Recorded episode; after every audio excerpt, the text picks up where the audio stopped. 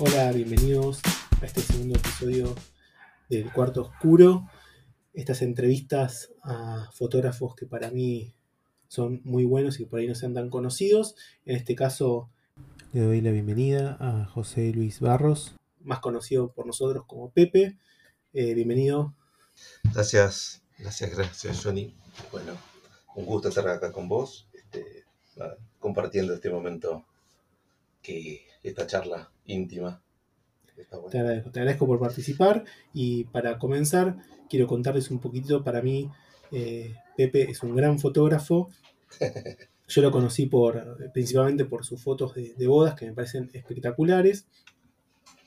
Y la verdad que eh, eh, lo recomiendo que hiciera que primero digas tus redes o tus lugares de contacto para que la gente mientras nos vaya escuchando si quiere pueda ver un poco de tu material. Bueno, sí, eh, mira, la parte social yo la manejo, digamos, con barrosjoseluis.ph, que es donde yo hago todas las, las bodas y todo lo que es evento, digamos, social, que en realidad me dedico mucho más a las bodas que a los demás. Eh, y después tengo una parte onírica, que es donde uno vuela un poco más, y es joseluisbarros.ph, que es al revés, es muy creativo lo mío, donde despunto un poquitito el vicio de la fotografía y bueno, nada, cuando uno está aburrido o, quiere transmitir algo, digamos, está bueno esa parte también. Perfecto. Sí, después yo quiero charlar un poquito con vos de, esta, parte, ¿no? De este, esta dualidad entre el, entre el fotógrafo, eh, la parte del trabajo y la parte artística. Eh, y también te quiero comentar, porque estuve viendo ya hace tiempo que veo tu- tus redes y tus fotos, y también hay, un trabajo que me interesa bastante. Quería preguntarte cómo fueron tus comienzos con la fotografía, cuándo vos te encontraste con la fotografía, eh, cómo decidiste empezar a, trabajar de esto. Yo sé que tenés un, amplia, un amplio repertorio al respecto que, que has hecho, además de, de las bodas, eh, publicidad, has trabajado eh, en editorial La Sombra, has hecho un montón de cosas. Si querés contar un poquito eso. Sí, sí. Eh, Yo empecé más o menos en el año 98 a hacer fotografía, eh, fotografía analógica en ese momento. Eh, nada, me encuentro, digamos, con, con mucho tiempo libre, ¿sí? Yo antes trabajaba todo el día, digamos, de lunes a lunes. Y de repente me hizo un clic en la cabeza y bueno, decidí tomarme un poquito más de descanso. Y un amigo me vende una cámara eh, Sí. y bueno, y ahí empecé, digamos, fue un viaje de ida. El chino Carrizo hizo el primer curso básico de fotografía con la cámara Zenith. Y bueno, era hacer fotos, digamos, los, los sábados, eh, salir a hacer fotos justamente. Llegaba a mi casa, revelaba, eh, sin mucha idea de qué, de qué sacar, ¿no? Pero bueno, después este, empecé a perfeccionar la mirada, digamos, con... Yo empecé al, digamos, empecé al revés que todos los socialeros, creo. Si más me gusta creer eso, ¿no? Digamos, yo empecé siempre tratando de, expresarme, digamos, con la fotografía más que, más que trabajar. Eh, empecé a hacer talleres de expresión, digamos, con Alberto, justamente, eh, amigo, gran amigo, eh, y con un grupo de gente que, que era impresionante. Nos juntábamos todos a hacer fotos y cuando yo veía las fotos de ellos decía, ¿cómo puede ser que saquen estas fotos si yo estuve al lado de él? Entonces me preguntaba, estamos todos en el mismo lugar, todos con la misma cámara o parecidas, y este ve una cosa y yo miro otra cosa. Me, me volvía loco, me volvía loco. Claro, te empezó a cautivar. Claro, me empezó a cautivar. A tal punto que, digamos, lo primero que hice fue comprarme un televisor blanco y negro. Eh, empecé a mirar todo blanco y negro. O sea, básicamente me compré un televisor de 20 pulgadas Hitachi viejo y miraba todo blanco y negro para ver las diferentes tonalidades de piel, qué color Claro, o sea, hiciste a propósito, te compraste la tele blanco y negro para empezar a ver todo en blanco y negro, en tu cabeza. Claro, para, para empezar a descodificar el color, digamos, como, como quien diría, eh, básicamente, ¿no? Que el rojo no es rojo, sino que es un gris medio, que el verde no es verde, sino que es un gris medio. Y bueno, y ahí, y ahí, digamos, me, me puse muy firme con eso. Y bueno, poco a poco, cuando la familia se iba enterando y amigos que, yo estaba en fotografía, me decían, che, ¿querés venir a hacer un... No sé, te invitamos al cumpleaños y vení y sacate una fotito. Viste, la típica. Claro. Ahí empecé y bueno, me empecé a dar cuenta que, digamos, lo que yo hacía... Eh, ¿Te gustaba? Me gustaba y estaba, digamos, a un principio, a un, pie, digamos, de, empezar algo que se podía hacer algo, digamos, como un trabajo.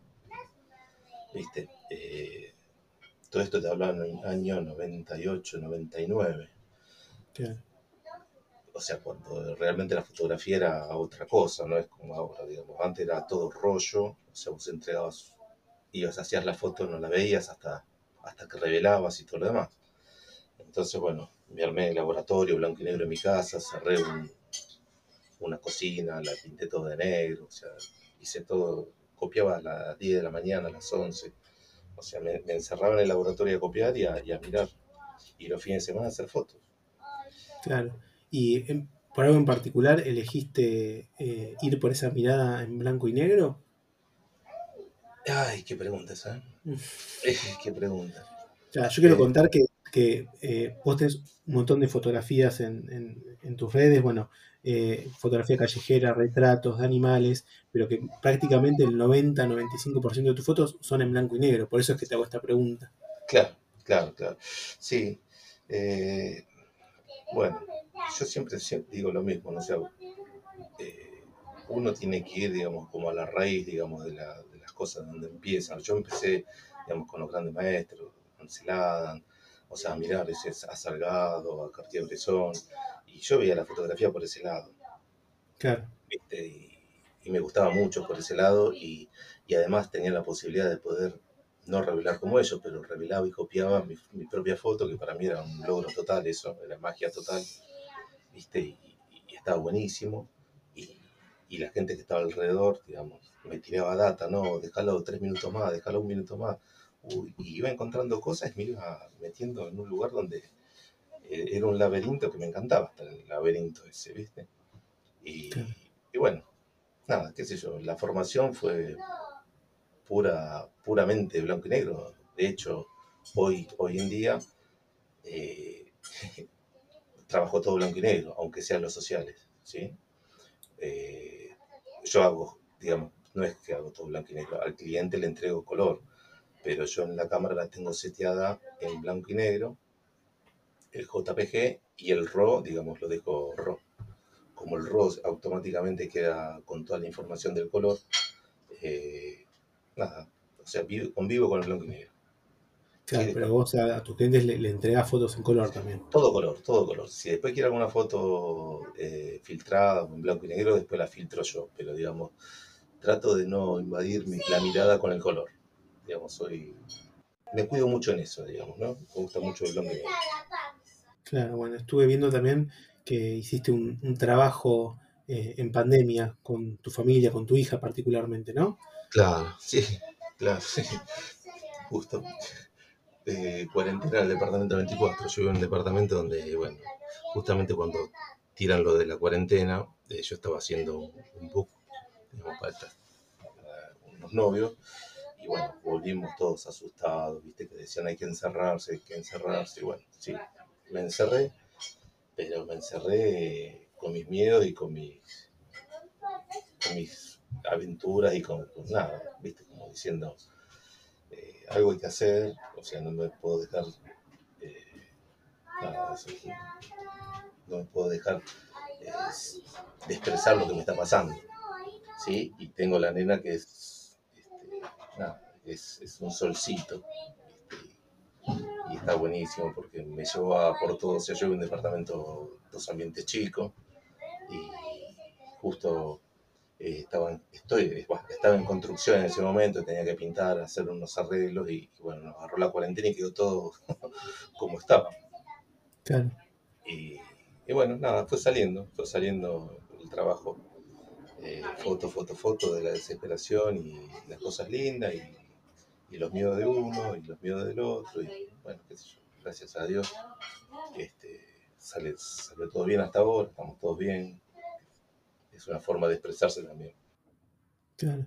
Y contame vos cómo, cómo llevas esto, ¿no? De, eh, por un lado, eh, el trabajo, que obviamente te encanta, te encanta hacer fotografía, pero quizás en el trabajo no puedas eh, exponer todo tu arte, y por otro lado, tu parte artística, ¿cómo es que, que lográs mantener ese equilibrio en donde por un lado tenés que entregar ciertas fotos clásicas para dejar conforme al, cliente y por otro lado quizás vos quieras este, expresar tu, arte a la máxima potencia. Eh, bueno, o sea, principalmente, eh, digamos, apago el león que tengo adentro, digamos, eh, mirando la pantallita y que se vea en blanco y negro. ¿Sí? O sea, yo veo la pantalla blanco y negro y ya me quedo tranquilo por la parte, digamos, digital, por decirlo así, ¿no? Eh, y después, o sea, en, cada foto que yo hago o en cada evento que yo hago, siempre encuentro algo donde, donde tengo alguna forma de expresarme. O sea, en, todo, en todo lo que hago yo eh, me siento representado. O sea, por más que vaya a hacer unas fotos a un corporativo, un gerente o, o unos novios o a quien sea, digamos, trato de, de poner una impronta de, de uno. Si bien hago siempre la foto digamos, que, el cliente está esperando, ¿no? Pero eh, obviamente cuando el cliente está mirando las redes o, yo le muestro, digamos, mi trabajo, eh, hay un poco de eso, de, mi trabajo, eh, de mi carga, ¿no? Claro. Entonces el cliente ya como espera también un poquitito que yo me, esfuerce un poquitito más cada vez y, le, y, entregue algo diferente, algo diferente o una mirada diferente a lo que puede llegar a ser este otro fotógrafo. Claro, ¿y vos trabajas solo o tenés a un compañero? Ya no, yo trabajo solo, ¿sí? Y cuando contratan con, digamos, me contratan otro fotógrafo, por lo general siempre trabajo con uno o dos fotógrafos que somos no la misma, no la misma mirada porque es muy, es muy, digamos, muy personal esto, ¿viste? O sea, cada uno eh, en, un lugar con cuatro cámaras diferentes, cada uno ve diferente. O sea, lo que yo puedo ver de una forma, eh, otra, vos lo podés ver de otra y, el que está al lado lo ve de otra. Y eso va, viste, con el conocimiento y con, con, el badalaje que tenga cada uno de, la fotografía. Pero, digamos, eh, yo trato de asegurarme que, que, la persona que está al lado mío eh, sea de mi confianza y que si yo me estoy volando me cubra. claro. ¿Viste? O sea, le digo, mira que salgo y, la otra persona se pone, digamos, el, evento encima y, y yo salgo a hacer otra cosa. Entonces, en ese momento es donde puedes poner un poco más de carga o, de expresión sobre lo que uno hace, ¿no? Claro, sí, sí, se entiende perfectamente. ¿Y, qué cámara usas habitualmente para, hacer los eventos, eh, las fiestas principalmente? Yo desde el año 2000, 2002, 2003, más o menos, que estoy con Canon, ¿sí? sí. Hasta hoy, digamos, hace 30 días cambié eh, ah, sí, ¿qué cambiaste? Sí, me fui para Sony. ah, la, la de los últimos tiempos. claro, la vez de los últimos tiempos, eh, que es Mirrorless, ¿no? Eh, y bueno, nada, estoy haciendo el traspaso a esa, esa marca, aunque las fotos, digamos, mías de calle, las estaba haciendo antes también con una Fuji, que es, para mí es una, un equipo muy noble, muy fiel, muy, muy lindo para hacer fotos. Compartimos el amor por, por Sí, sí, sí, sinceramente tengo el corazoncito ahí. Eh, hoy por hoy, digamos, eh, está 100% digamos, en la parte laboral, así que eh, lamentablemente, o sea, tuve que pasarme todo el equipo, o sea, estoy pasando todo el equipo a Sony como, para, como para unificar, digamos, todo. Claro, te, brinda ¿no? una gran calidad con ISOs altos la Sony, ¿no? Claro, eh, mira, yo tengo eh, con ISOs altos, eh, anda muy bien, también con la resolución, ¿viste? yo compré una cámara que tiene 60 megapíxeles, 61. Entonces ¿Qué te, compraste la, la, A7R4? Claro, claro, claro. claro. Entonces te da la posibilidad que si, que es muchas veces lo que hacía antes, ¿viste? O sea, yo veo una situación y disparo, empiezo a disparar.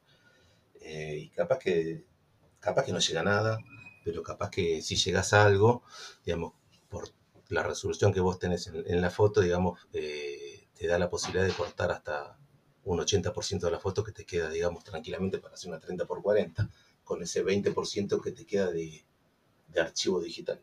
Claro, o sea, principalmente lo, vas a utilizar para eso, para poder recortar la foto y reencuadrar como vos quieras. o sea, yo levanto y disparo, yo disparo, disparo, disparo, disparo, disparo. Eh, y, bueno, qué sé yo, viste, van, van.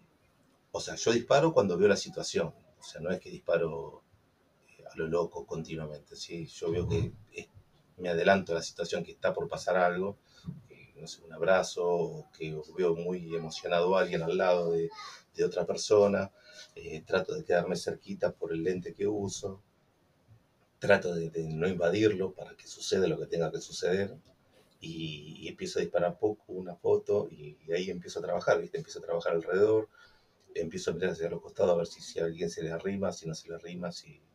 Nada, me empiezo a crear como una fantasía de lo que puede llegar a pasar, entonces empiezo a, estar más atento a esa situación. Entonces capaz que de un abrazo yo saco por decirte, 10 fotos. ¿sí? Y, la que va es, la última o es, eh, o es la primera, no sabes. Hasta que no revelas, no, no, no, no, sabes. Pero bueno, nada, es, es estar atento a, a, los sentimientos que van pasando por alrededor de, la boda y de los novios y, de la gente que está, digamos, conviviendo. ¿viste? Y más con estos tiempos de hoy en día donde es muy fuerte la parte de sentimiento de la gente hace mucho tiempo que no se ve, eh, necesita festejar, necesita abrazarse, necesita descargar, entonces hay como mucha tensión, mucha emoción, hay mucha, mucha alegría y tristeza a la vez, ¿viste? Es, medio loco lo que pasa, pero, pero está bueno.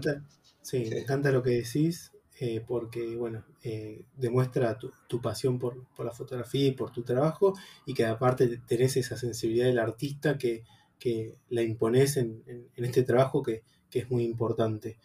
Te cambio un poco de tema, no sé, esto me lo contaron, no sé si es un chisme exagerado, pero bueno, me dijeron que trabajaste en publicidad con Ronaldo, ¿esto es así? Hice, sí, hicimos, hicimos eh, para Pocket Star, fui, fuimos a Brasil a hacer unas fotos con Ronaldo. Eh, contratado yo fui eh, como fotógrafo ayudante de otro fotógrafo, ¿no? Que es el que tiene la cuenta. Pero... Qué copado. Pero bueno, bueno. ¿Y cómo fue esa experiencia? No, eh, hermosa, hermosa. es, yo creo que hay cosas que uno no, no llega Hiciste fotografía, ¿no? Sí, sí, sí, sí, hicieron lo que era, todo lo que era, lo que usaron ellos para, para mostrar, digamos, a, Ronaldo en, en, en, en digamos, ¿viste?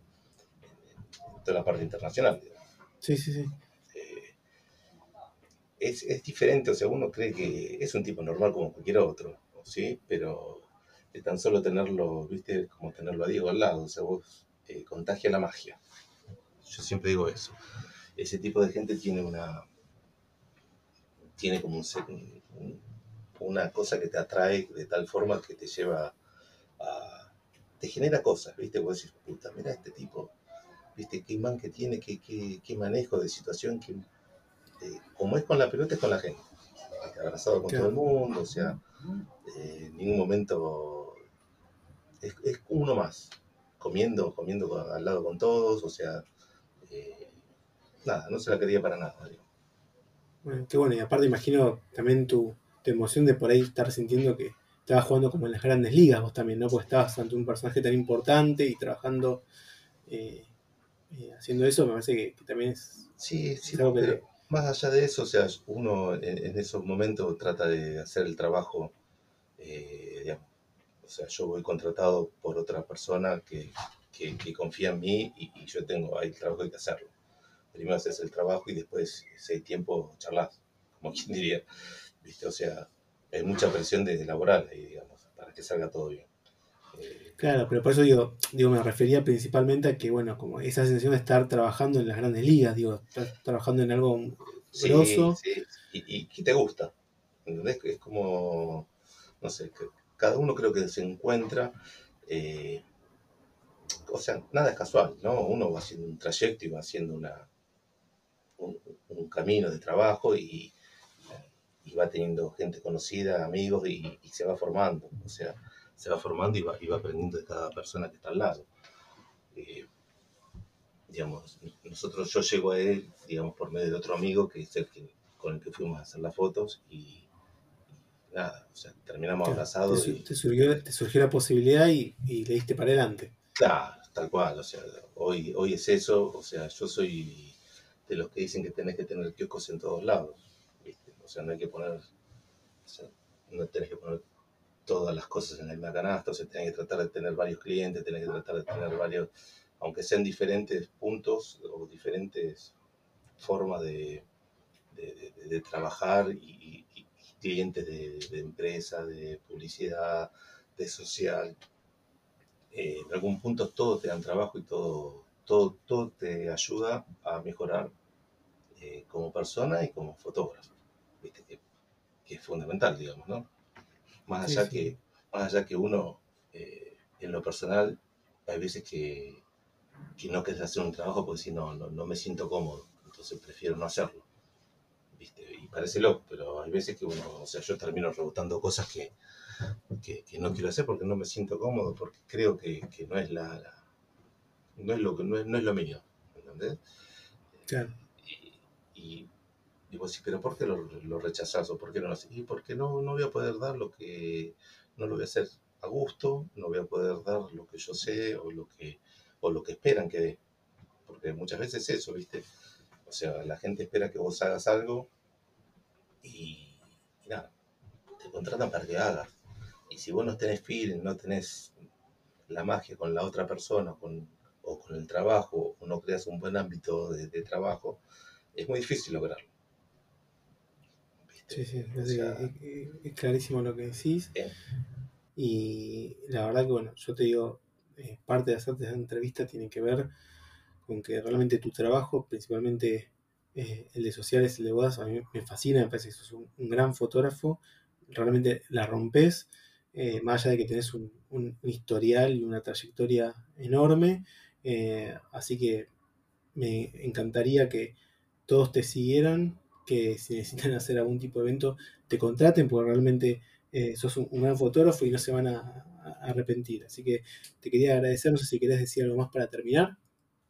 No, gracias a vos, gracias por la convocatoria. Me encanta hacer lo que hago, me encanta transmitir lo que hago. O sea, cuando uno, uno hace lo que quiere y, y, logra hacerlo con las personas que quieren, digamos, es, es, muy difícil que salga mal. El éxito radica justamente en tratar de trabajar en, en conjunto para que las cosas salgan bien. Bueno, vos tenés que, que, que definir el grupo de trabajo y bueno, nada, yo creo que el gran éxito que yo tengo en lo personal es porque la gente que me rodea, amigos, eh, me apoyan y están siempre conmigo y, y, nada, congeniamos, congeniamos con lo que hacemos. Perfecto, quedó clarísimo. Muchas gracias, Pepe. Muchas gracias por haber llegado al final. Quiero pedirles que por favor sigan a José Luis y a mí en nuestras redes. Y si les gusta lo que están escuchando, comenten, compartan y nos vemos en el próximo episodio.